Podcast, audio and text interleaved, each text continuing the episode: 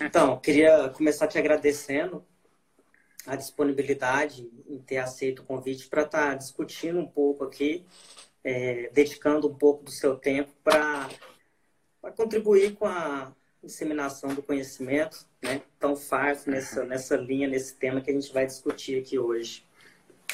É verdade. É, eu, eu que agradeço a oportunidade né, de poder conversar um pouquinho com vocês e, e passar né, um pouquinho da nossa experiência. Gente, se é que, na verdade, falar de trauma dental é, é, é, difícil, porque, na verdade, você não, não existe um especialista né, em trauma dental. Exatamente. Você precisa saber um pouquinho de cada coisa. Né? Então, é, de repente, a gente vai passar algumas informações aí que são é, mais, mais clínicas, até lá da, Bacana. do que a gente tem vivenciado, né? Eu me lembro de do meu primeiro contato com trauma dental, traumatismo, estava na faculdade ainda. Uhum. Recebemos um, um caso, fiquei fascinado acompanhando o professor Estrela. Quando terminou o procedimento, durante o procedimento ele falou: Hoje eu que vou atender, eu vou precisar sentar, você vai ficar mais olhando. E ao final do procedimento ele, ele percebeu que eu queria ali estar tá mais envolvido. Ele falou: Júlio, você quer aprender traumatismo? Primeira coisa, você vai comprar um livro e vai estudar traumatismo. E ele me indicou. Tá até aqui, porque a gente está escrevendo alguma coisa nessa linha também, o, a Bíblia ah, do, do Andreas, terceira, terceira edição ainda. Comprei esse livro na minha graduação. E aí eu falei, caramba, o livro só de traumatismo é muito maior que o livro de endodontia. Por quê? Né? Não, não tinha a compreensão. E aí, quando, quanto mais a gente estuda, mais a gente vê a, abordagem multidisciplinar que tem que ser e, e o envolvimento de, de, a quantidade de conhecimento envolvido muito grande, né? Claro, claro. Então, é, fiquei fascinado por aquilo. Falei, não, vou estudar um pouquinho mais sobre, sobre trauma. E, e aí você, a gente vê na sua biografia que que você se apaixonou, né? A gente, se a gente pegar os artigos, os livros publicados, a gente vê que, que o trauma é uma paixão, né? Na, na sua é, vida, é. assim, você, você caminhou muito por esse... É, você sabe que, você sabe que a, a, é, é, a, gente tem um centro de trauma lá na USP, né? Já, o centro já tem, acho que, quase 40 anos. É, e ele foi coordenado por vários professores, né? Até alguns que não estão com a gente mais, que é o professor Antoniazzi, foi coordenador do Centro de Trauma, o professor Abílio. Nós temos o professor Igor Prokopovich, que ainda está aqui, né, é, lá com a gente na USP, que também coordenou o Centro de Trauma, e eu estou coordenando esse centro faz 20, 20 anos, praticamente. E, a, a, e todas as pessoas que trabalharam lá com a gente, né, eu vou citar muitos aqui durante, né, durante a live. Fica à é, vontade. Todas, todas essas pessoas, elas elas se apaixonam pelo, pelo, pelo trauma, pelo atendimento do, do trauma dental. É, é, uma coisa de paixão mesmo, até porque é, financeiramente mesmo lá no nosso centro de trauma a gente não tem como, como pagar todo mundo, né? Mas a gente é, tenta pagar um pouquinho com conhecimento, mas é, é, eu acho que a satisfação profissional, né, de você levar essa informação e você atender um paciente, ter uma ter um, um retorno, né, de poxa, é, é, eu acho que é o que mais satisfaz a gente. Então, eu, eu, vejo muito isso. E a gente conversa muito com pessoas que trabalham com trauma né, no mundo todo. É, é, precisa se apaixonar mesmo. É uma coisa é, bem diferente. Fascinante, assim. né? É bem fascinante. É bem fascinante mesmo. Né? Bacana. Aproveitar que o pessoal já entrou aqui agora, fazer uhum. as, as devidas apresentações. Estamos aqui hoje, pessoal, então, com ninguém menos que Celso Caldeira, professor titular da USP. Está falando aqui de uma, de uma, forma bastante humilde, mas o professor Celso, ele está há 20 anos na coordenação do programa do Centro de Trauma da USP. Então, assim, aproveitem bem o, o esse momento aqui para a gente tirar as dúvidas, fazer bastante pergunta. A gente vai lendo aqui e vai, e vai passando aqui nesse, nesse momento de conversa. Professor Celso foi graduado em 88, fez especialização em 92, fez seu mestrado e doutorado na USP em 96, 98. Em 2014 fez o concurso para para livre docência, né? Então essa é a é a titulação máxima aqui, um pouquinho do, do, do currículo aqui do professor que está aqui com a gente. Mais de 50 artigos publicados, um livro de traumatismo como autor, ajuda na formação de recurso humano aí, né, exportando e, e distribuindo mestres, doutores para todo o país aí, tá, tá divulgando aí um conhecimento de alta de qualidade. Muito obrigado pela, pela presença aqui, professor. Não, eu que eu que agradeço. Eu acho que é, é, é, e, e, falar de trauma, é, eu acho que, que é que é, é, é, muito difícil, né? Como eu já falei, tava, a gente estava conversando aqui informalmente. Até porque uh, uh, você, se você for prestar atenção, não existe muita pesquisa no trauma. Né? As pesquisas, eh, se você for pegar, você, a gente tinha um, um, um, vários artigos, né? A gente, quando tinha o dental traumatology, né? A gente é, levava muito isso em consideração. E, e as, mas as pesquisas elas são muito espaçadas, vamos dizer assim, né? A gente até para a gente criar protocolos de trauma hum, é muito difícil, né? A gente levar isso adiante. E eu, e eu até quando a gente fala um pouquinho de trauma, até para a gente fazer uma, uma introdução aqui que vai abrir, né, para várias coisas que a gente pode discutir.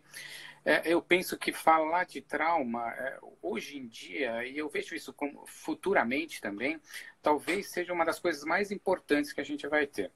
É, e até nesses tempos de, de, de, isolamento né, que estamos aqui, a gente pensa muito uh, uh, o, que, o que vai ser um pouquinho depois né, que a gente sair desse isolamento.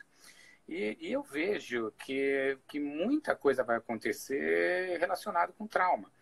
É, é, a gente tem a, a, falsa ideia de trabalhar o trauma só na nossa cabeça e relacionar isso com um acidente. Né? Tem um acidente e levou a um trauma do dente.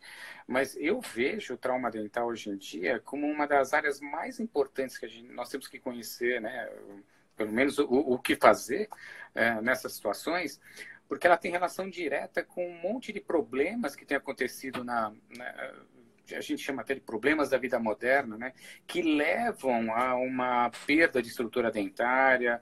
Uh, e aí vou falar de estresse, posso falar de, uh, de repente, a própria dieta ácida que, a gente come, tem hoje em dia, uh, um, um, aumento do número de, de atividades recreativas, esportivas, e tudo isso sem proteção você tem, quando eu falei de dieta, por exemplo, você tem desgaste de estrutura do dente. Então, o dente fica mais suscetível a ter trauma, a suscetível a, a, a fraturar. Então, é, tem tanta coisa. A própria a, idade né, do, do, do nosso paciente, hoje em dia, a gente tem muito paciente com idade um pouco mais avançada, ou seja, ele já vem com uma série de problemas que desgaste dentário, você tem é, mais pacientes, sei lá, que tem xerostomia, que tem, uh, que tem, a gente identifica mais doenças mais graves, né? Uh, hoje em dia, então ele toma mais medicação, tudo isso tem reflexo no pH bucal, destrói esmalte, destrói dentina, fica mais suscetível a cariar, fica mais suscetível a ter fraturas. Então, isso é, é, é, E a gente, como endodontista, a gente também percebe que tem recebido mais esses pacientes que, que têm fraturas. Né? Não só. Uh, uh, anti, anti, a gente já sempre considerou uh, como, como é, um índice de 30%, 40% de insucessos dentro da endodontia é, relacionados com fraturas, né, por diversos motivos. É, é, e hoje em dia isso está ficando mais claro ainda. Até porque a gente tem até mais recursos para observar isso melhor. Hoje em dia, com a tomografia né, avançando né, a passos largos, a gente consegue identificar melhor isso. Né, consegue identificar melhor isso. Tem, a gente tem recebido muito paciente com fratura. E essa fratura é decorrente de todo esse momento que a gente, não, não hoje né, especificamente, mas que vem se somando né, nos últimos tempos, que deixam o paciente mais suscetível a ter esse, esse tipo de fratura. Então, até foi falado aí alguns hábitos né, parafuncionais, tanta coisa tem acontecido e, e o, o, dentista como um todo ele tem que reconhecer isso fala assim poxa um monte de, de, de dores que é, é, não muito de, bem definidas tudo isso pode ser decorrente de uma fratura e pode ser trauma de oclusão Pode ser um. Uh, uh, tem paciente que tem oclusão traumática. Tem paciente que tem. Uh, trauma de escovação não deixa de ser um trauma. Né? Então, às vezes, você quer resolver um problema e acaba tendo outros tipos de problema. Tem muito paciente hoje em dia com é, disfunções alimentares, distúrbios, né? De anorexia, bulimia, destrói esmalte, destrói dentina, e você fica mais suscetível a ter a ter uma fratura. Ou seja, qualquer uh, situação que a princípio não seria uh, o, o, dente ele, ele, ele, aguentaria né, toda essa carga uh, que ele está recebendo, hoje em dia, em função de tudo isso, ele não aguenta mais. E ele acaba fraturando. Ele acaba, então, um trauma que era pequeno, que a gente considerava antigamente, hoje em dia é um trauma grave. ele, ele pode fraturar o dente e nos deixa numa situação bastante complexa mesmo. É, é complicado. Exatamente. Assim, é, exatamente como você, você fala, né? O, o, o, traumatismo, o trauma hoje é muito mais do que o acidente em é. si, né? A gente tem diversas condições. É, a gente teve algumas perguntas no sentido de é, quais condições de medicação que o paciente faz uso ou condições sistêmicas que o endodontista tem que ficar atento para orientar melhor o paciente para essa, essa maior facilidade, maior ocorrência, maior perigo do, do surgimento de traumatismo ou do dente ficar, de certa forma, fragilizado? É, é eu vejo assim, como diagnóstico né, de, de tudo isso, é, para o cirurgião dentista e o endodontista ficar mais atento, evidentemente que ele tem que considerar todas essas situações que eu falei até agora. Né? Ele tem que, pelo menos, reconhecer que isso existe. Né? Então, e a gente é, sabe, como, como endodontista, que a gente acaba recebendo muito paciente que tem qualquer tipo de dor, ele já relaciona, ah, vai para o endodontista para ver se ele se, se teve um, algum comprometimento pulpar de tudo isso. Só que nem sempre é isso que acontece, né? Muitas vezes até você tem uma série de possibilidades de que o dente fique fraturado e ele tem diversos tipos de dor. Né? Depende até uh, depende de idade, depende de é, do, dos hábitos que ele tem, né, sejam eles nocivos ou não, então, depende muito da, da, própria preservação que ele teve durante todo o tempo da própria estrutura dental. Então, né, o pessoal tem falado aí a questão do bruxismo, a, a questão de, da, puxa, o que, que, fazer nessas condições, né?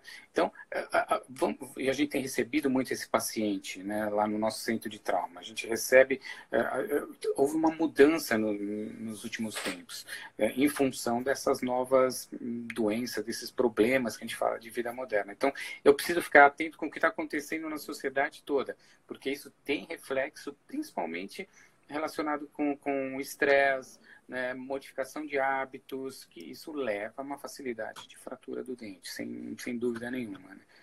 É, é, dieta é bem complicado. Mais, né? A questão da dieta, a gente até pode, de uma certa maneira, é, orientar o paciente, mas o nosso contato principal hoje em dia com, com outras áreas, um, não só dentro da odontologia, mas de repente com um nutricionista, uh, psicólogo. É muito importante a gente fazer essa, ter essa relação é, interdisciplinar, é, interáreas, né? porque muitas vezes eu preciso encaminhar meu paciente para o psicólogo, de repente, para né, tirar um hábito ou um distúrbio que ele tenha, alimentar, como a gente falou, ou senão um, um nutricionista, dar uma orientação dentro de cada uma dessas situações que eu citei, nós vamos ter que fazer, melhorar nossa anamnese, nosso diagnóstico e incluir essa possibilidade do trauma dentro desse nosso diagnóstico. Até porque é, muito do que acontece no trauma dental, às vezes o reflexo não é imediato. Às vezes o trauma ele é constante. Né? E ele vai ter reflexo dali dois anos, três anos, dez anos. Então, é, é, importante que a gente saiba, durante a nossa anamnese, durante o nosso diagnóstico, quanto mais a gente conseguir obter informação com relação a eventos traumáticos, isso vai nos dar um, um, um nós vamos ter um avanço muito grande, né, com relação a, a, a, ao que fazer adiante e orientar o paciente como ele pode mudar, principalmente esses hábitos que ele tem, né? Bacana. É, o tema é, é, muito extenso, tenho certeza é que a gente extenso. não consegue esgotar. Então, eu sei que vão ficar dúvidas aí, a gente vai anotando.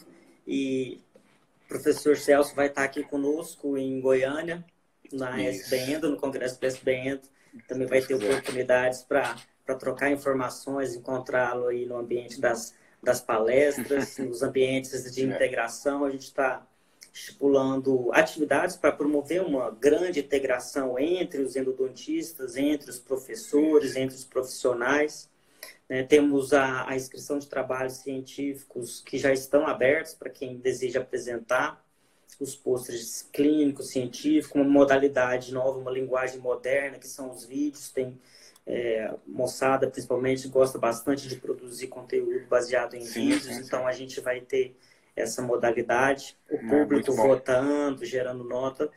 Vamos ter as salas de hands-on também e a modalidade do lunch learn também, onde os congressistas vão ter oportunidade de, de almoçar ali com, com o professor, trocar informações. Então, fiquem ligados aí e vão ter essa oportunidade de, de ver o professor Celso aqui face a face aqui, do dia 15 a 17 de outubro. Né? É isso aí, se Deus quiser. Estaremos Dentro prontos. Do... Bacana. Dentro do, do que a gente estava tá, discutindo aqui, até surgiu uhum. um comentário falando da importância de, de se comentar isso, essa abordagem multidisciplinar, né? tanto de fora da odontologia quanto dentro, né? E sempre foi uma das coisas assim de grande dificuldade com quem trabalha com trauma, né? A professora Ana Helena aqui que que está conosco Sim. aqui, ela também tocou, foi esteve à frente do, do projeto de traumatismo aqui na UFG com 12 anos com esse processo em projeto em atividade. E uma das grandes dificuldades era conseguir profissionais é, capacitados das diferentes áreas para trabalhar em conjunto ali. Como que você vê essa essa relação da abordagem do tratamento do traumatismo no ambiente do consultório? O, é fácil eu conseguir fazer uma abordagem multidisciplinar, trabalhar com os colegas, ou, ou é. teria que ser um, um, um, profissional que tem essa, essa habilidade, essa capacidade de permear em diferentes especialidades? Como você vê é, isso? É, eu penso muito no seguinte aspecto. existem alguns traumas em que eu acho que você tem que ter um conhecimento maior, por exemplo, na área de dentística. Né?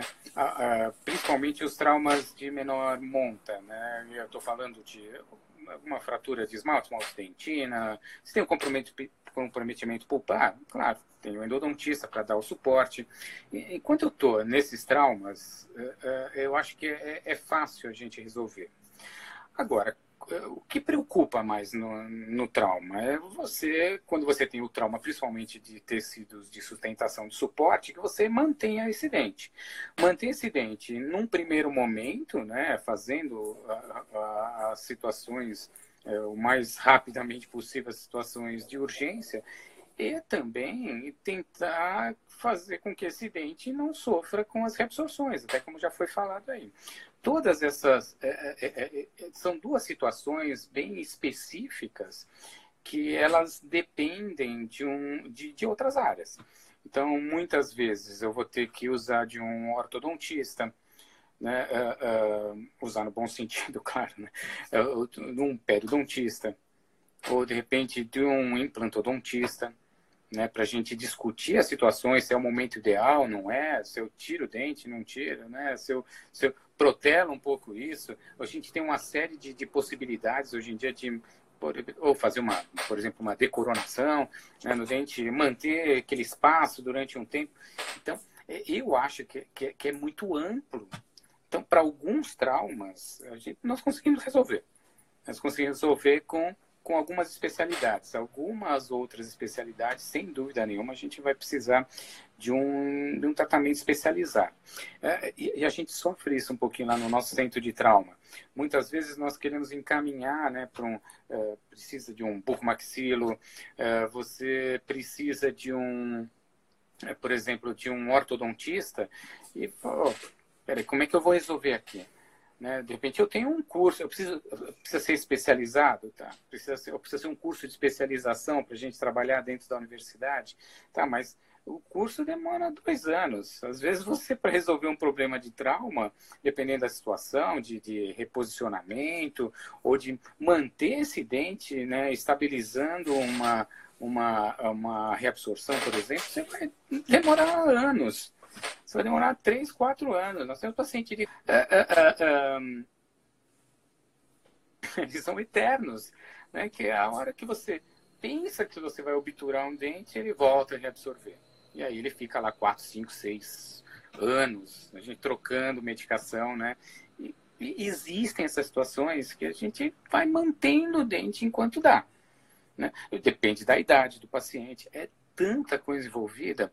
Uh, uh, e aqui, é, particularmente, a gente vai falar mesmo de dentes, estou falando de dentes permanentes. Né?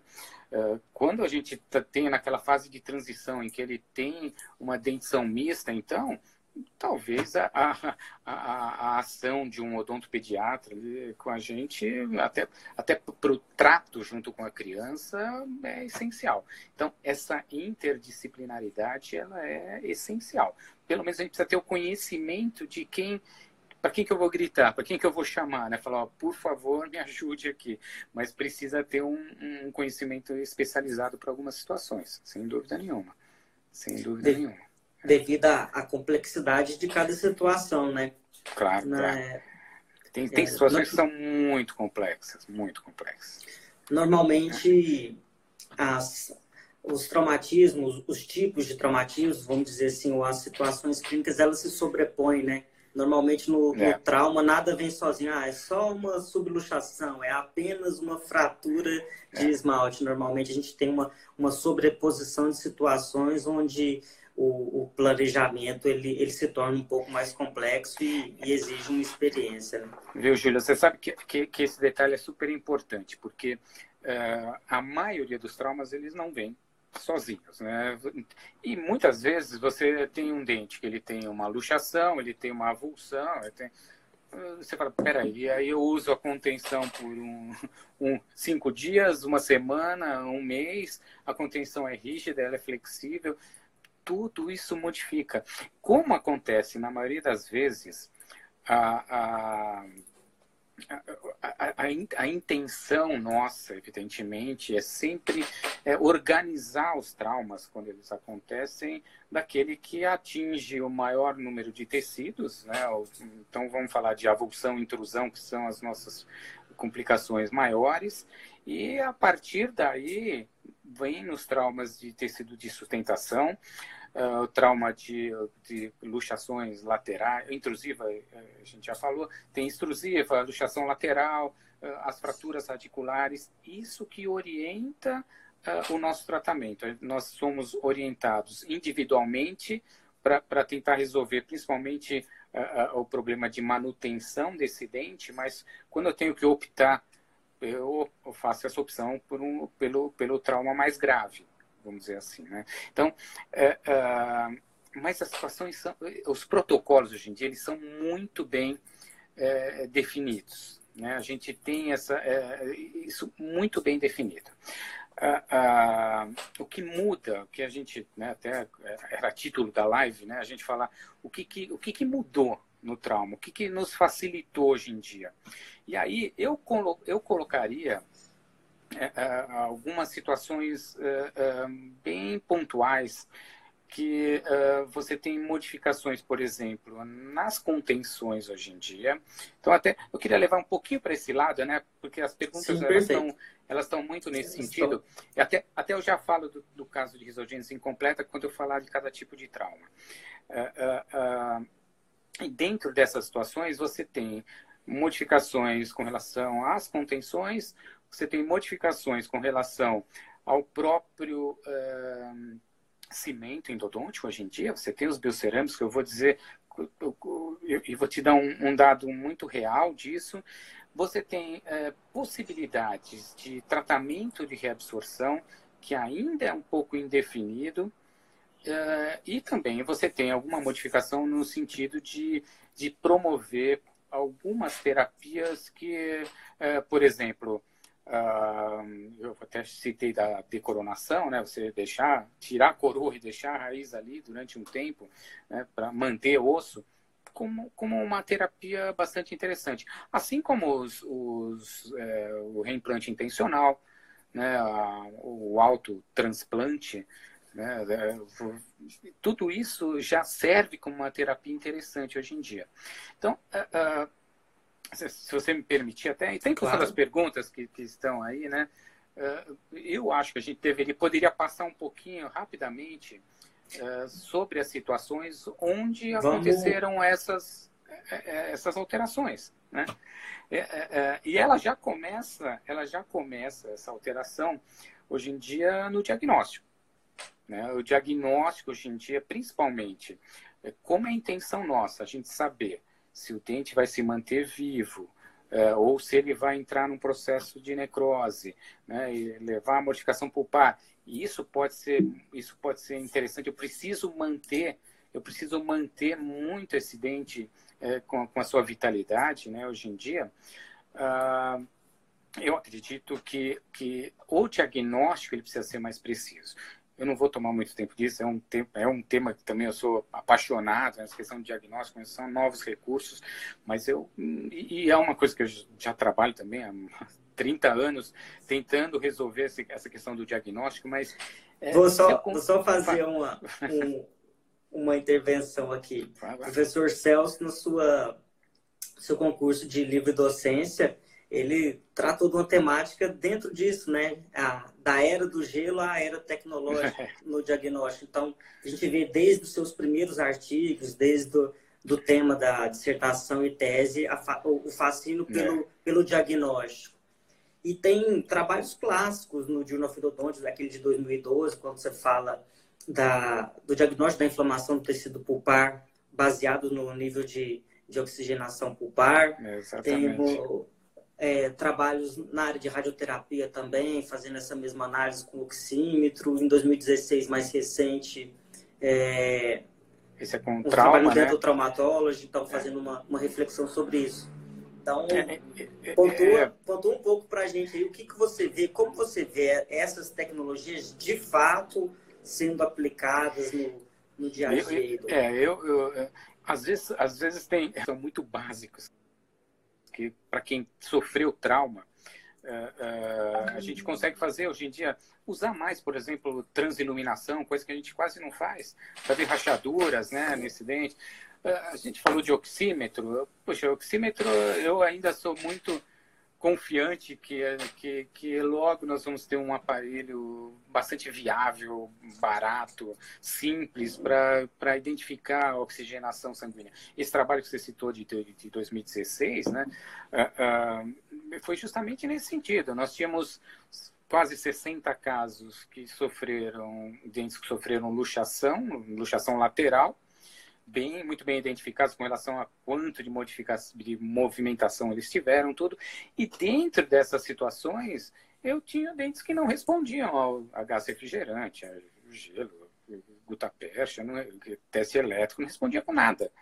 E aí você fica vendido na situação. Você fica, peraí, eu vou esperar então um dente, será que ele vai ter, é, vai, vai é, necrosar, ele vai começar a ficar escuro, ele vai ter uma fístula, um edema poxa, né?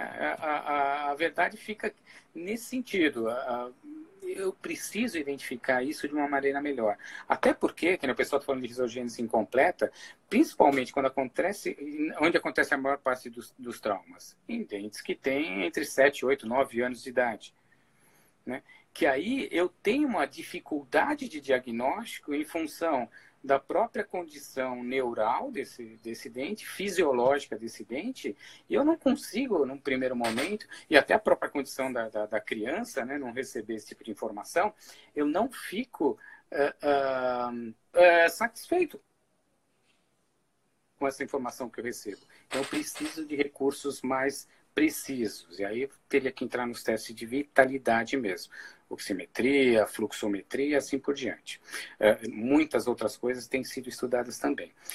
Dentro dessa situação, que né, o pessoal está falando de risogênese incompleta, onde eu tenho mais dificuldade em obter uma informação e também como serão essas respostas, né, através da terapia que eu, que eu vou é, ter que instituir para esse tipo de paciente, não tem dúvida que eu vou ter uma dificuldade adicional, sem dúvida nenhuma. É, eu falaria assim, no seguinte sentido, né, saindo dessa parte diagnóstica, a gente tem além desses testes de vitalidade, entrando um pouquinho na, na, na, cada vez mais, vocês têm aí hoje em dia uma série, você, você mesmo e uma, o, o, Estrela, o Mike Bueno, todo, né, o pessoal aí trabalhando muito com softwares de, de, de tomografia, poxa, isso aí isso é essencial para a gente, principalmente para a gente trabalhar com trauma, inclusive para ver que reflexo que esse trauma, é, fazer um acompanhamento do reflexo do trauma. Né? É, Exatamente. É, é, é, hoje em dia, esses softwares são, são maravilhosos. A gente vai conseguir fazer um acompanhamento melhor, é, é, mais palpável com relação a, a, a, a, a, de repente, você ter uma reabsorção. Né? Como é que está avançando essa reabsorção, seja interna, seja externa, uh, seja superficial, ou mesmo na questão da calcificação, que é um dos reflexos bastante interessante, né? Que, que, que a gente tem. Né? Às vezes, no mesmo trauma, você tem um dente que ele calcifica e o outro que necrosa. Né? Então, é, é, é, muito interessante, muito interessante a gente ter nesse sentido. E aí, para cada tipo de trauma, a gente vai tendo alguns avanços. É, é, se eu falar de é, fratura de esmalte, esmalte dentina, tendo ou não exposição pulpar, os tratamentos são convencionais. Antigamente, tinha gente que falava assim, ah, só não faz, se tiver que fazer o tratamento endodôntico, não faz inserção única. Né? Faz, deixa com hidroxicálcio um tempo, porque pode ter havido nesse trauma, não ficar muito evidente, um reflexo é, ligamentar, né? do ligamento periodontal. Então, de repente, pra, se tem alguma alteração inflamatória que pode estar acontecendo nesse ligamento periodontal, às vezes você colocando uma medicação à base de hidroxicálcio, de cálcio, você é, é, é modificar o pH externo dessa raiz pode ter um reflexo é, importante né, na, na, na modulação dessa reação inflamatória de ligamento. Fora isso, o tratamento é convencional. Ela vai fazer dentística, né? E aí tem as especificidades com relação a você colar, a fazer colagem, tudo, mas isso é muito específico da, da área de dentística.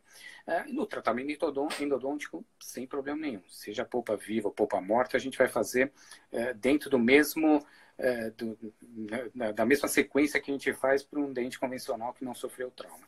Evidentemente que o dente que tem a risogênese incompleta, ele vai exigir né, uma terapia diferenciada se você tem o dente com polpa viva ou se ele tem um dente com polpa morta.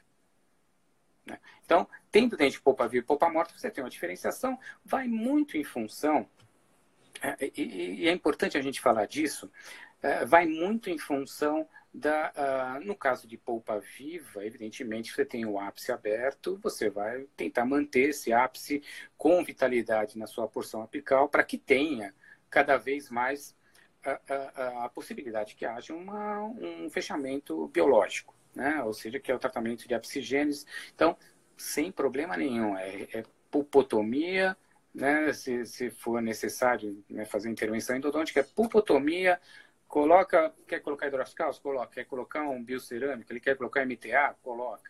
Né? Você vai ter que se lembrar que depois a gente ainda prefere não fazer a pulpotomia como tratamento definitivo. A gente ainda prefere fazer ao fechamento apical, fazer a complementação do tratamento endodôntico. Mas são opções, são opções, né? porque existe uma grande possibilidade de, ao fechar o ápice, esse dente foi pupotomizado, que ele começa a ter algumas reações internas e começa a calcificar.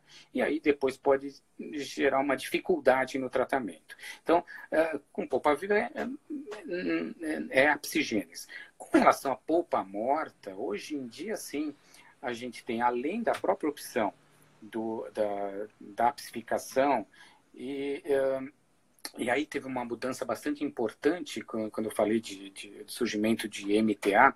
Nós percebemos lá no nosso centro de trauma, nós tínhamos na década de 90, sem MTA, né, cada paciente fazendo uma média, né? Ele, ele sofria seis, sete atendimentos. Depois que surgiu o MTA, porque eu tinha que trocar hidroxicálcio.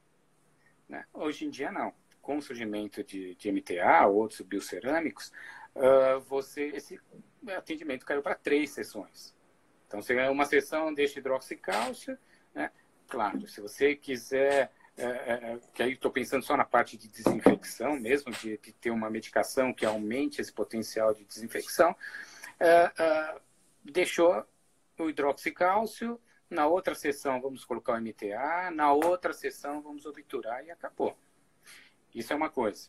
A outra coisa é a possibilidade de, de a gente fazer tratamento regenerativo que também é uma opção grande. É, e, e por que para dentes com risogênese incompleta? E por que para dentes com risogênese completa e com polpa morta?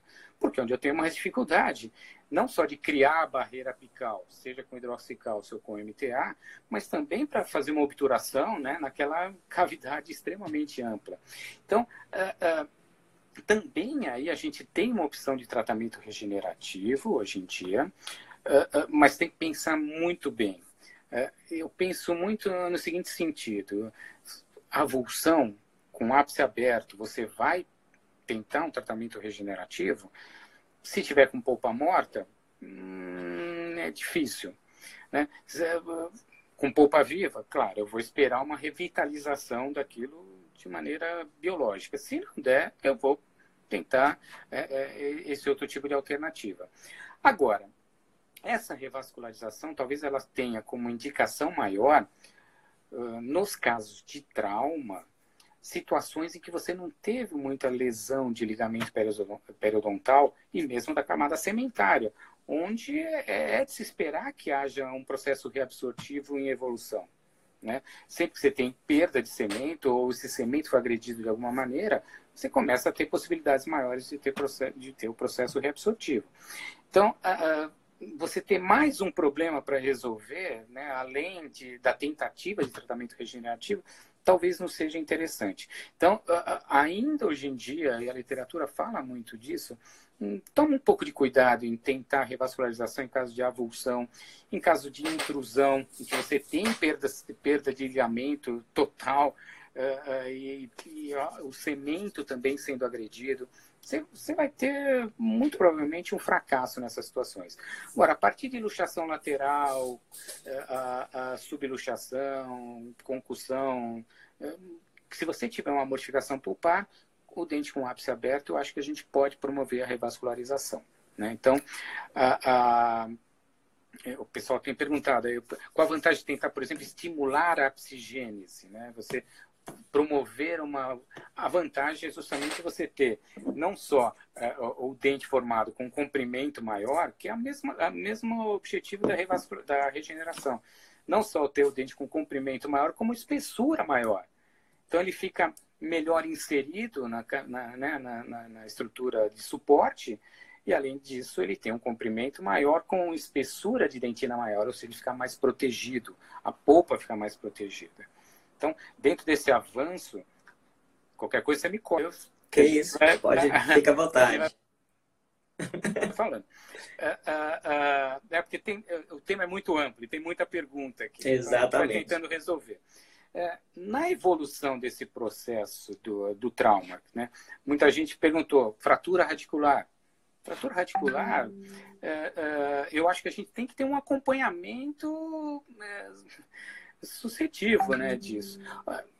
Antigamente se falava muito, eh, até o, o acho que foi o Murilo que perguntou, ah, lá no começo, fratura radicular, faz contenção rígida ou flexível? É, acho que vai, vai mudar pouca coisa. Antes da gente entrar no, na contenção, que é um, foi uma das mudanças nos últimos guidelines, é. queria que você finalizar esse, um pouquinho desse tema da revascularização, você tem dois trabalhos também belíssimos publicados no JAWS em 2019, falando, estudando um pouco da, das medicações né, usadas. Então, fez uma, uma avaliação, um estudo, uma pesquisa, tanto das pastas triantibióticas, associações com hidróxido de cálcio, né, avaliou citotoxicidade. Fala um pouquinho dos resultados dele? O que, que você, em termos de já entrando no protocolo para executar é, então, a revalorização? Como... Eu, eu, penso muito assim, ó, se você uh, uh, o tratamento regenerativo ele vai dar certo em função do quê? Quanto mais jovem o paciente, ele vai ter hum, células melhores, células indiferenciadas melhores, que podem vir né, a se transformar num tecido semelhante ao tecido pulpar.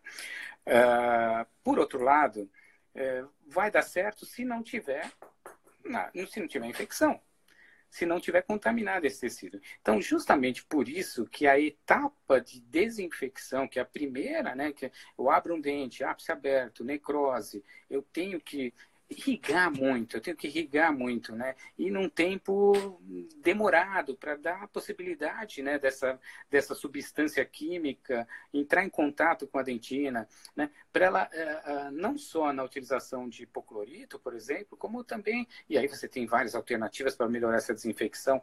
Poderíamos falar de um monte dela, vai desde uh, uso de, de, uma irrigação ultrassônica passiva, né, deixa lá uma pontinha lisa, né, sem tocar a parede, como também uh, outros recursos que a gente pode melhorar essa agitação dessa substância, usar, fazer muito isso e colocar usar é, EDTA, né? Porque EDTA também ele, ele permite, né? Ele traz até da, da própria dentina alguns fatores é, de crescimento, né? Não só da parte da parte apical, ah, ah, então, usar EDTA também e também usar uma medicação que seja efetiva, que não seja tóxica. Então, esses nossos trabalhos mostraram justamente isso. Ah, além desses métodos de desinfecção, poderia usar também PDT e assim por diante, e o PDT até como, como estimulante né, da, da, da, da das células indiferenciadas que estão na, na, na, na região apical, uh, usar uma medicação que seja menos agressiva.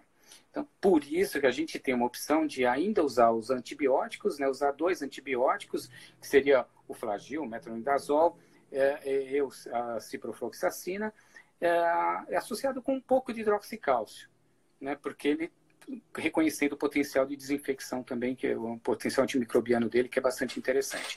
Então, é, é, a gente tem obtido bastante sucesso com esse tipo de, de técnica, né, que isso é colocado no primeiro momento, e no segundo momento, evidentemente, ainda estamos trabalhando com a, a tentativa de obter um sangramento via apical, manter esse sangramento lá, né, depois de, de, de, dele cessar, coagular, a gente coloca sobre tudo isso uma, uma, uma camada, uma, uma membrana colágena, um MTA, e aguardamos, aguardamos. E temos obtido, vamos dizer, cerca de 70% dos casos com, com um sucesso bastante interessante.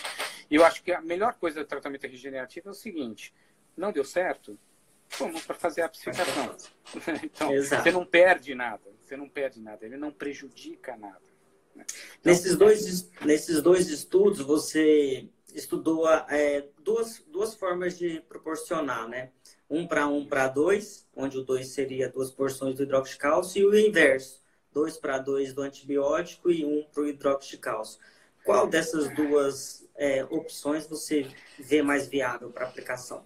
É, nós estamos achando que, é, que, que o hidroxicálcio, quando ele tem uma concentração maior de hidroxicálcio e menos de antibiótico, uh, dentro de um certo limite, ele parece interessante.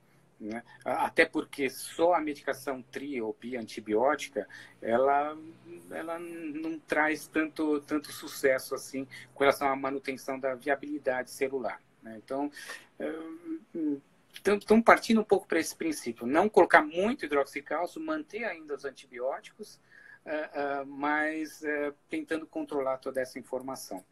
Até falando nisso, né? Até tô, tô, tô de olho também no tempo aqui para a gente tem muita coisa para a gente falar, né? Fica à vontade. e essa medicação sempre é associada aí com com a gente pode associar em qualquer veículo, né? A gente ainda prefere o anestésico porque está ali, é, tá, tá estéreo, tá, tá do nosso lado, né, fácil para a gente manipular, então não tem problema nenhum. A, a, dentro dessas possibilidades, também é, é, a gente está falando de, de, um dente que tem ápice aberto e o que, que pode acontecer é, posteriormente com ele.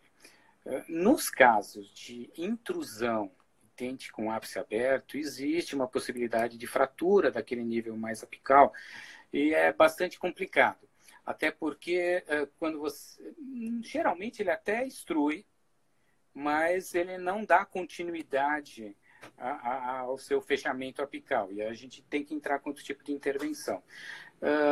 Nos casos de avulsão, por exemplo, você tem um dente com ápice aberto, se o reimplante for imediato, até faz um certo sentido, até a gente buscando uma revitalização, que normalmente não acontece, né?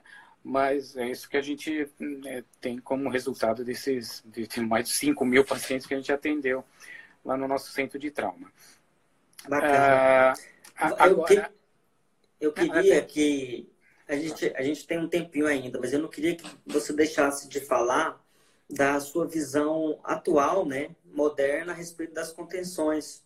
Né? Como eu mencionei, foi uma das grandes mudanças em termos é... de tratamento dos últimos guidelines e sugerindo cada vez mais contenções semi, semi flexíveis ou semi-rígidas é. e em menor espaço de tempo. É. O que, que você vê? Exatamente. Como você vê essas alterações aí, o porquê, como vocês têm é, abordado isso? O, o, problema ainda continua sendo, uh, dependendo do tipo de trauma, esse trauma gerar, por exemplo, uma anquilose e depois é um precursor, né? a anquilose não deixa de ser a precursora do processo reabsortivo. Então, a, a, a ideia, ultimamente, de você usar contenções mais flexíveis, não quer dizer que vamos usar fio de nylon ou qualquer outro fio de sutura, não. Nós estamos falando de contenções é, com fio, fio de níquel titânio, né? um fio, de, fio ortodôntico. Uh, essa contenção, essa mudança ocorreu principalmente porque uh, uh, se achou, uh, se acha ainda, que as contenções, quanto mais rígidas, elas podem levar a, a, um processo de anquilose do dente. Ou às vezes um dente que não foi agredido, né, ou não foi lesado tão, tão é, grandemente, ele pode, por estar na própria contenção, ficar anquilosado. Então, tudo isso, essa modificação, ela ocorreu nesse sentido, de que você usasse mais contenções flexíveis por um tempo menor. Por um tempo menor. É, tanto é que hoje em dia se fala em avulsão, vamos usar cinco dias, uma contenção flex, e depois você faz uma reavaliação. Sete dias. Se você acha que ainda tem muita mobilidade nesse dente, aí você deixa mais uma semana. Então, uh, para as outras, para os outros traumas, né, não vou, não vou falar para vocês, ah, tem que deixar cinco dias, seis dias, sete. Não, você deixa cerca de duas semanas, três semanas. Né? Não tem problema nenhum numa contenção flexível. Quando você tem, por exemplo, é, um caso de, é, de, de, de avulsão e que você fez um reimplante tardio, Aí você, o único jeito do dente ficar na boca é você promover uma anquilose nele. Então aí não tem jeito, né? Porque ele não vai ter, não, não, não vai ter um, um religamento de fibra, de fibra é, periodontal. Não vai ter. Então quando você tem um caso de, de, de reimplante tardio, aí sim você vai buscar anquilose e depois você controla o processo reabsortivo. Nessa situação, teve uma pergunta em cima disso. Você, vocês indicam, sugerem algum tipo de tratamento da superfície do dente antes de fazer o reimplante? É, é, é você sabe que isso aí, isso aí é, uma discussão muito grande. É, muita gente usa alguma solução fosfatada, alguns utilizam o próprio laser uh, alguns fluoretos e sódio acidulado. Uh, existe uma série de, de possibilidades. Uh, até alguns utilizando alendronato, por exemplo. Alguns, em alguma época, usaram calcitonina, né? não só como medicação intracanal. A gente né, tem trabalhos publicados de tentando verificar o que, que acontecia com esses alendronatos dentro do canal articular. Porque ele tem, sim, todo um, um processo né, de, de controle do, da, da, da, do cálcio né, que, que tem na região, e aí pode ter uma reação direta né, desse, desses, ou do hormônio, no caso da é, hormônio peptídico, é, no caso da calcitonina, ou mesmo do alendronato, é, que pode é, fazer com que o osteoclasto seja destacado desse processo da reabsorção e o processo de reabsorção não evolua. E ele vai. É, só que não falaria. A gente pode tentar qualquer coisa. Né? O que a gente tem que fazer, repente, é fortalecer essa estrutura externa para que principalmente os osteoclastos não substituam, né, essa e, e depois de dentinoclastos, né, eles não substituam essas estruturas dentárias. Então, não existe um protocolo de onde deixar esse dente né, antes do reimplante. A única coisa que a gente né, às vezes tenta fazer é não é, não obturar na mão antes de reimplantar porque eu deixar esse espaço aberto ou medicado com hidroxicálcio, porque isso vai permitir, mesmo feito o reimplante tardio, que posteriormente eu possa trocar essa medicação. Né? E aí eu vou criando na superfície externa um, um, um processo de fortalecimento dessa estrutura contra o processo reabsortivo. Então, uh, uh, uh, talvez seja a única coisa um, um, pouco diferente. A gente não obtura ele na mão antes de reimplantar. É, e nesse caso de reimplante tardio, aí eu preciso. Eu, quando, quando é que eu vou tirar a contenção? Quando tiver anquilosado. Não tem jeito. Então, essa é a situação, além da fratura radicular, em que eu vou usar uma contenção flexível, né, um fio de horta um pouco mais fino, ou é, a base de níquel titânio, e deixar por mais tempo.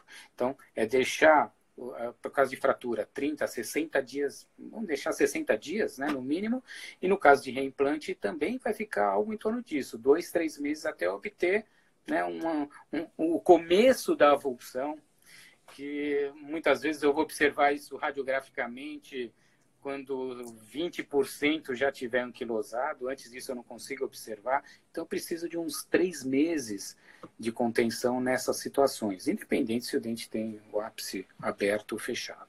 Né? Bacana. Estava tá, tendo uma, uma confusão aqui, acho importante você pontuar para a gente, a respeito do melhor meio de armazenamento antes de realizar o reimplante. Né? Então, é. surgiu aí leite, solução fisiológica. É Gatorade, então é. posiciona para a gente aí o. Olha, o que a gente que tem na literatura, é, eu acho que a gente tem que colocar medo na pessoa que está do lado da pessoa que, que sofreu o, a avulsão e fala assim: põe na boca, lava, lava 30 segundos ali né, na, na água, põe. põe. Ah, mas não põe que vai perder. É, é a primeira coisa. Bom, não consegue, o paciente não deixa. Uh, aonde o que mais importa é o tempo. É isso que a gente tem que entender um pouquinho, porque é o que vai dar viabilidade celular nessas fibras ligamentares e que vai, numa reinserção, e vai estar vai tá protegendo ainda, uh, vai proteger um pouquinho a superfície de cemento e vai dar condições que esse dente não reabsorva depois e que seja mantido né, através de uma, um religamento desse ligamento periodontal. Então, uh, uh, mais importante é tempo. Se a pessoa tem é, leite. Tá, tudo bem, o melhor é o leite gelado de caixinha na geladeira. Tá? Mas, é, tem trabalhos mostrando água de coco em caixinha, trabalho mostrando própolis, é, mostrando até todos esses trabalhos também. O que eles acabam dizendo que é o pior é aquilo que o americano usou até há pouco tempo, aquelas soluções balanceadas que tem em qualquer lugar, que é que é o mesmo praticamente o mesmo que é utilizar para transplante de órgão. Então, aquilo, aquilo é, um, talvez seja pior, porque o que mais importa é o tempo. Se a pessoa tem, ah, não tem o leite, ah, vai comprar o leite? Não, não tem água de coco. Não, não, é água de coco em caixinha também, não vai pegar o coco lá na, no coqueiro, né? Então, é, é tempo. Põe na água filtrada e vai né, para que a gente possa fazer, daí né, no, dentista pode, pode fazer alguma coisa mais, mais, mais definida. E aí, evidentemente, quem vai fazer vai, vai lavar novamente nessa superfície uh, uh, e vai avaliar dentro de um período. A gente até fala duas horas, mas se for um pouco menos, um pouco mais, hum, pouco importa, né? Acho que a gente deve fazer a tentativa de reimplantar o mais rapidamente possível, porque a partir do momento que você começa a ter uh, coágulo na região apical, ele é estimulante de processo reabsortivo. Se eu começo a passar muito tempo, eu não tenho mais viabilidade celular das fibras de ligamento, já vou considerar reimplante tardio. Né? Eu vou ter que remover essas fibras, né? passando um ultrassom, né? bem, tentando preservar o cemento o máximo possível. Por isso, hoje em dia, a gente até não faz aquela raspagem com lâmina de bisturi. Passa um ultrassom bem de leve, para tirar vagarosamente preservar o cemento. Aí sim, já é um reimplante tardio. Aí vou deixar o dente numa solução, eu vou começar a trabalhar de uma maneira a abrir esse dente, preparar esse dente, deixar o medicamento e preparar tudo para fazer o reimplante e deixar uma contenção flexível, mas por um tempo maior. Bacana. Nosso tempo, infelizmente, está é, tá, é, se esgotando. Tanta rápido, coisa né? né? que a gente recebe. É muita passa coisa, muito mas foi, foi fantástico. Eu, eu vou te agradecer agora e te passar a palavra porque em, em, poucos minutos vai cair, eu posso não ter oportunidade de voltar a falar. Okay. Então, eu queria mais uma vez te agradecer, agradecer a sua disponibilidade em estar aqui conosco. Né? Então, ter aqui é, falando para esse número de pessoas que a gente está acompanhando aqui, citando isso, uhum. reverbere, as pessoas veem isso na sequência dos dias. Né? Então, atingir esse número de pessoas é, é, é a intenção desse projeto da das lives aqui associada à Sociedade Brasileira de Endodontia. Então, em nome da sociedade, em nome do Congresso, em nome de toda a equipe aqui de Goiânia, professor Estrela, professor Daniel e todos os outros aqui, eu queria te agradecer a, a disponibilidade e a forma como, como conduziu aqui nos encheu de conhecimento. Para finalizar, já te passando a palavra para você encerrar, é, a gente não falou e eu quando eu conversei com a professora Ana Helena recentemente, ela falou assim, de tudo que eu fiquei no trauma, é, um, um, uma coisa que ficou para mim é a importância da prevenção. Então, queria que você terminasse falando a importância das ações de prevenção, de orientação, como você falou, pôr medo na pessoa do lado, porque o dente tem que é. voltar para a boca. Então, fala um pouquinho, termina dando uma abordagem rapidinha, a gente tem é. dois minutos só. Você, você fala Ótimo. e já agradece Não, é, só é, o encerramento. É, eu vou, eu vou, até falar antes, né? Se der tempo, eu agradeço, senão já fica agradecido aí, né? Para tá vocês aí que puderam observar. Mas eu acho que o, o, mais interessante é até quando a gente fala de prevenção, é, é, eu, eu acho assim que, por exemplo, você fazer uma boa contenção é um método preventivo para você manter o dente. É, se você usa um biocerâmico, né, a gente tem uma série de possibilidades de biocerâmicos hoje em dia. Os biocerâmicos têm que ser utilizados em dentes traumatizados, né, porque eles vão prevenir ah, porque até o professor Weber está aí também, ele, ele fez um trabalho, né? 20, 25%, 30% dos casos que sofrem o trauma vão sofrer outro. Então, é, é, é, a questão da prevenção em si, ela vai muito naquilo que eu, tudo que eu falei no começo, da gente prevenir tudo isso, mas é, é, tem que ter um, um projetos sociais para levar a possibilidade de você ter uh, mais protetores bucais, você é, levar esse trauma para a tua região, para a escola, para onde você trabalha, tudo, para você falar, olha, aqui precisa ter um, precisa ter um, um lugar para você trabalhar diferente, um lugar para você praticar o esporte diferente. Né? Então, isso precisa ser desenvolvido em nível, acho que, governamental. Né? Precisa ter esse tipo de situação para a gente é, prevenir essa questão do trauma. Mas a gente sabe onde é a idade que acontece mais, quais os dentes que acontecem mais, e a gente tem que estar atentos à anatomia desses dentes, fisiologia desses dentes, dessa criança, desse adulto, né? onde acontece mais, para poder gerar processos de prevenção. Então, é, é, tem tanta coisa que a gente poderia e deveria falar, mesmo com relação à reabsorção, né, que, que muita gente perguntou aqui,